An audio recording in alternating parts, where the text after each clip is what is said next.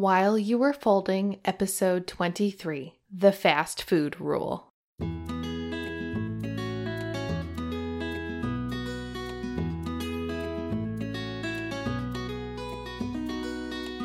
Hi, I'm Catherine Boucher, and you're listening to While You Were Folding. This show is my weekly excuse to talk about my favorite things marriage, parenting, faith, friendship, culture, what I'm reading and watching, and whatever else strikes my fancy. I've been a wife for 10 years and a mother for 8. I won't pretend to be an expert. I will introduce you to some amazing guests, ask a whole bunch of questions, invite you into the conversation, and encourage you to share what you heard while you were folding. Let's start with a prayer. In the name of the Father, and of the Son, and of the Holy Spirit. Amen. Heavenly Father, thank you for the gift of this season and thank you for the gift of marriage. Philip and I just celebrated our anniversary, and I think the vocation of marriage is definitely on my heart tonight as I record this podcast. Thank you for the gift of my husband, and thank you for the gift of the sacrament of marriage. Please help us and all of those who are called to the vocation of marriage to continue to work on strengthening their communication, to lean on you when they're in a rough patch, and to always make sure that they remember that you are the source of their strength. We pray this through your name. Amen. In the name of the Father, and of the Son, and of the Holy Spirit. Amen. So, like I said on my prayer, we just celebrated our 10 year anniversary on May 31st and it was wonderful. And I'll get to that in a second. But I wanted to be sure and circle back. Last week, I shared about our family's summer chore chart, and we are, I think, two, maybe two and a half weeks into doing the chore chart, and the kids are totally rocking it. They are doing a great job. Um, if you don't know what I'm talking about, just go back and listen to episode 22. And I shared the actual chart itself in the show notes for episode 22. So go back and take a look at that. But we decided for our family with our young kids that it was going to work best for us to pair the kids' chores with the meals because we will never miss a meal in this household. And since more often than not we're home for mealtime, we thought that that made a natural marriage there for uh, making sure that the chores happen. So the kids have been doing a great job with that. But back to our anniversary. So, Philip and I celebrated 10 years on May 31st, and Philip surprised me with a trip. We got to get away for a long weekend, and at this point, I need to give a special shout out to our awesome babysitter, Abby. You rock. The house was cleaner than I left it, and the kids said that they had a great time. And they, when we asked them if they missed us this morning at breakfast, Walt said, uh, kind of. so I take that um in stride. I think I'm okay with that because it means that the kids had such a great time with their babysitter and felt comfortable and secure with her. So I'm totally okay with that and am not feeling at all sorry about our kid saying that he kind of missed us and was not sobbing the whole time. Um, but Philip and I had a great time. We went to Palm Springs for the weekend, and neither of us had been there before. And pardon me, that was my phone telling me that it's time for me to get ready for bed. So, Philip and I cannot record for very long because we're trying to do a good job of getting to bed on time around here so that we can get enough rest so that we get up early in the morning to exercise and have prayer time. But onward. So, um, neither of us had been to Palm Springs before. And those of you who are from Nebraska know very well that at this time of year, usually the mosquitoes are already in full force. And I took for granted that if you're going to the desert, there will not be bugs. There's not going to be mosquitoes because there is no water source for the bugs to multiply in. So that was awesome to get to escape from the mosquitoes. And not only that, but humidity. It was hot, hot, hot, but it was a totally dry heat. So that was awesome. And it was beautiful. And the place where we stayed was gorgeous. And they took great care of us. And you're going to ask what we did. Well, we did the tramway lift that goes all the way up to the top of the mountain and got to eat at a beautiful restaurant up there. But other than that, that was really our only excursion. We checked out, there were a bunch of street vendors the first night that we were there. And we walked up and down and looked at the street vendors and went out to eat every evening. But otherwise, we just hung out at our villa where we were staying and we had breakfast and lunch on the property every day. And we sat poolside and I read a whole bunch of books. And if you've been following the podcast for any length of time, you know that reading is my love language. And it was awesome. And I actually got to start reading Harry Potter. So, Philip has been bullying me for a really long time to start reading this series. And I resisted because knowing my personality, if I'm going to do something, I'm going to do it whole hog. And so I knew that I was going to want to read all of the books from beginning to end. And I want to read the books before I watch the movies. So I wanted to make sure I had a good amount of time. So I thought I better start, if I'm going to read the series, I'm going to start on a vacation when I can hammer out a couple. So I got through the first two books on this trip. And I don't know why I waited the 20 years that these books have been out, but wow, I have been missing out and I'm 20 years late to the Harry Potter party. And I hope you all will still let me in and will allow me to geek out and talk about all of the characters and the plot twists and everything else. And I am loving these books. I cannot get enough of these characters.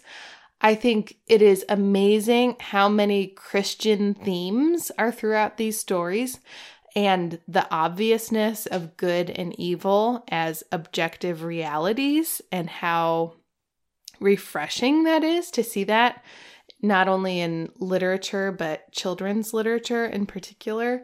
And these are not just your average books, these are very well written stories with very highly developed characters who you either love or love to hate. And I can't get enough of it. So I gave the first one five stars and I gave the second one four because I have a bone to pick with J.K. Rowling. I felt like she just threw in a couple too many random twists and plot devices than were necessary for the Chamber of Secrets, but I'll forgive her because it's a great story.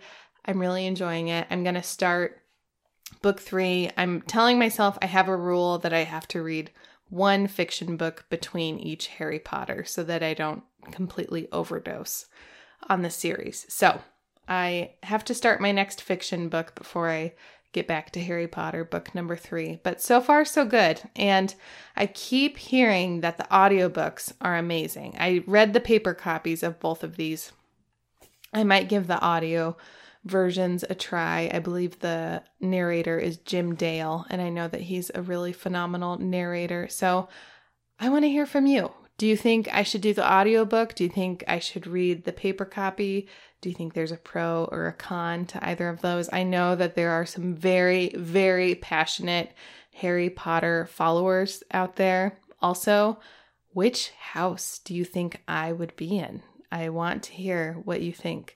And Philip is sitting here next to me, shaking his head because he thinks that this is maybe silly. I'm not sure. I can't read where he's going with this. But for the record, I think Philip would be Slytherin. No, I'm kidding. he did not appreciate that. Um, but anyway, Harry Potter, it's awesome. Sorry, I'm 20 years late to the party. Let me in. I love it and I'm never leaving, and I'm going to totally fangirl about it from here on out. Okay, onward with the topic of today's show. Today, since Philip and I just celebrated our anniversary, we thought it would be fun to talk about one of our favorite marriage communication devices.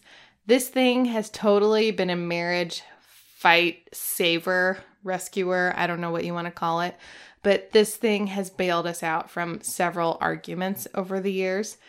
And Philip and I were never big fighters, but it was easy for us to get into a discussion or an argument and have it go on and on and on and on until we discovered the fast food rule.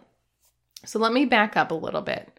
When I was pregnant with Jane, our oldest, Philip and I read a book called The Happiest Baby on the Block by pediatrician Dr. Harvey Karp. And I'll link to this book in the show notes. That book saved us in that first year of parenthood. It introduced us to the five S's and helped us to learn how to encourage our babies to not only feel secure and attached to us, but also to learn how to self soothe and become good sleepers. Side note this is not a um, just supposed to start a controversy on parenting methodology. The goal of this episode in particular is marriage communication. So hang with me. So we read that book during our first year of parenthood. And as Jane approached the toddler years, we read his second book, The Happiest Toddler on the Block. And one of our favorite parts of that book was when he talked about the fast food rule. And that is Dr. Karp's way of explaining how a parent can talk to a toddler when the toddler is feeling all of their big emotions, and how a parent can help the toddler to quickly de escalate and to come back down out of their crazy emotions that they tend to have. So, the great news with the fast food rule is that it also works great on adults. And the fast food rule, it really quickly became our favorite way to try and diffuse the situation when we found ourselves in arguments. And I think it's probably the number one go to go to tool in our marriage toolkit. And so we just wanted to share about it with all of you today. So, Philip is going to explain how the fast food rule works. So, the idea of the fast food rule is um, essentially you let the person that's more in need communicate first. So if you think about it like you go to a restaurant, you pull into the drive through, and you're the hungry person, you're the one that needs something. And so you place your order and you you know, you say you want your cheeseburger and your fries and your diet coke.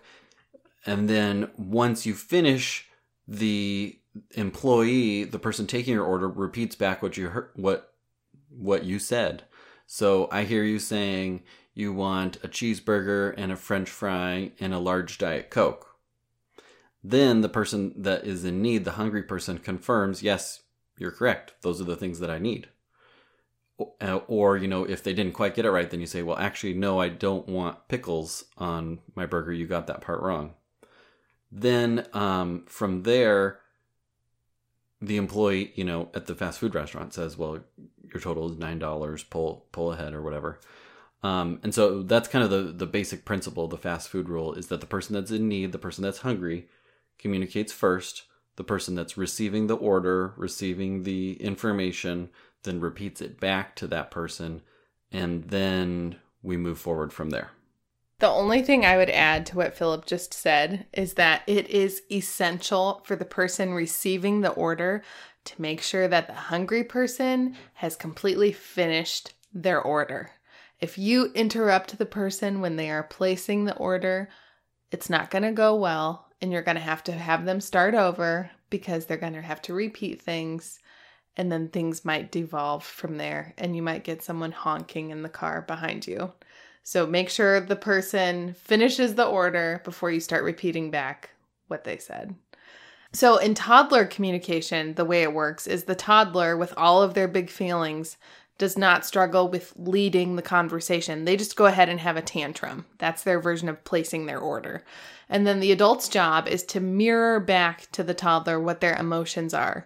And Dr. Karp says to try and shoot for their sweet spot. So he says, okay, listen to what they're saying through their tantrum and shoot for going to at about 80% intensity of what they are saying or doing.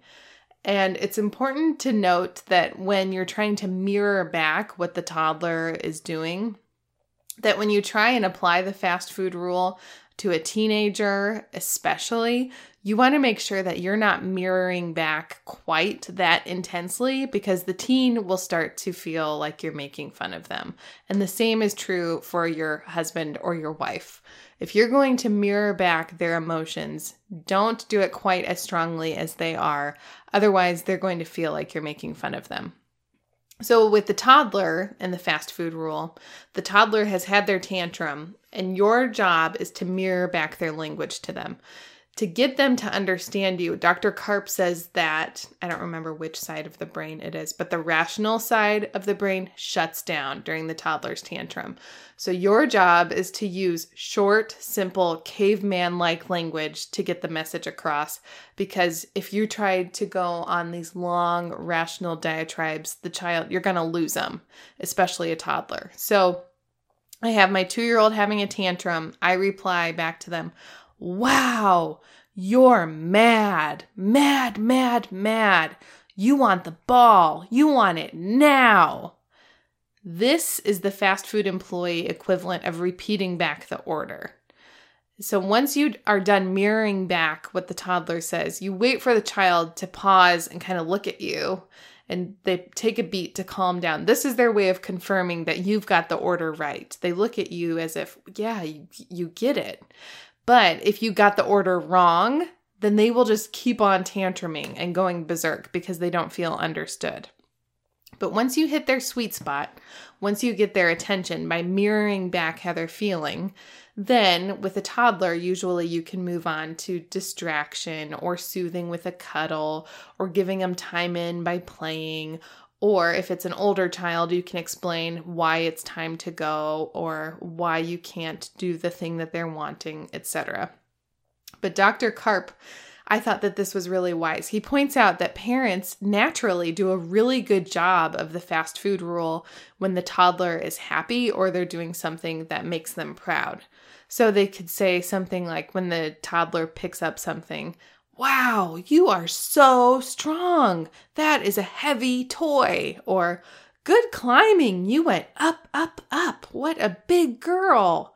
You naturally, when you're proud of the child or they're happy, you narrate and you see what they're doing really well, and the child responds to that really well. And you'll see that if you go to a playground, you will see parents doing the fast food rule very, very naturally when their kids are happy or doing something that makes them proud.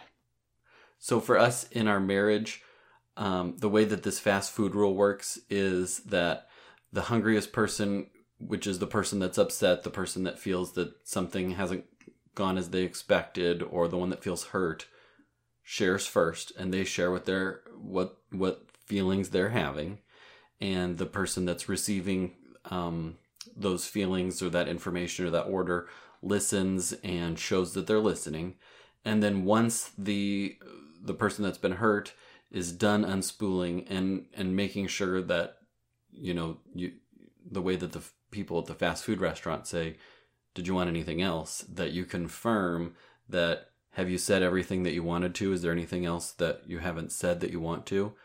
Then the other person the receiving person can repeat back what they've heard. So what i'm hearing you say or what you're saying is that you feel hurt because, or it sounds like you're upset because such and such.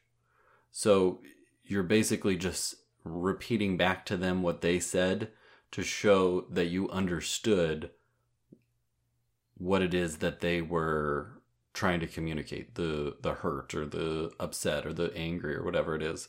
You're just showing them that i have heard you. I see what you're saying how does Zeek say it on that? I there's on on what Parenthood.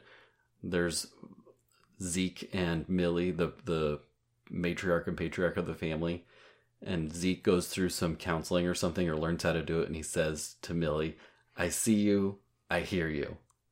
I hear you and I see you. Oh, sorry.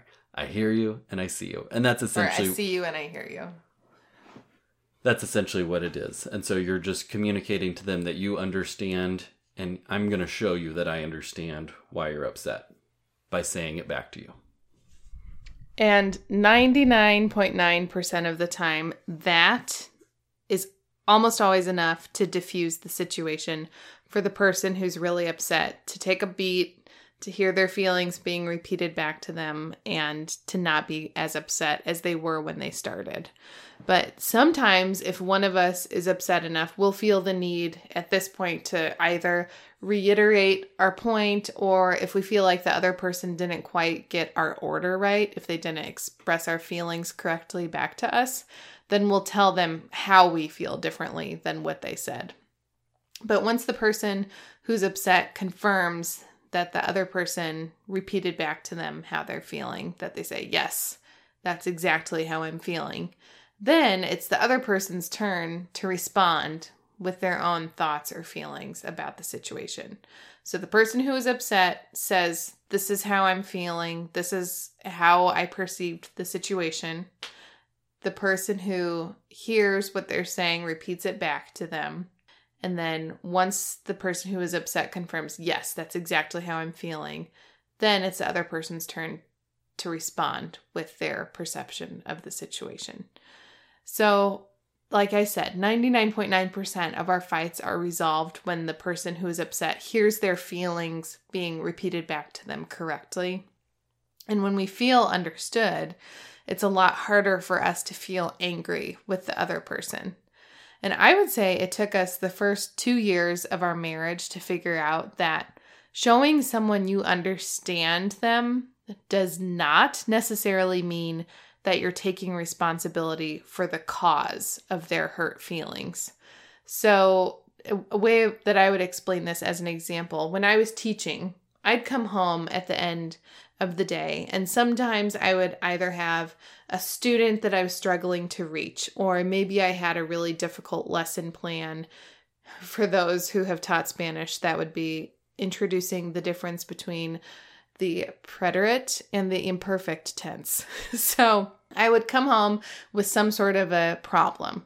And after I would finish unloading the problem, explaining it to Philip, Philip tended to, in our early days of marriage and dating, he would jump into what I should do to tackle the situation, what the solution would be. And that would leave me feeling unsupported and alone.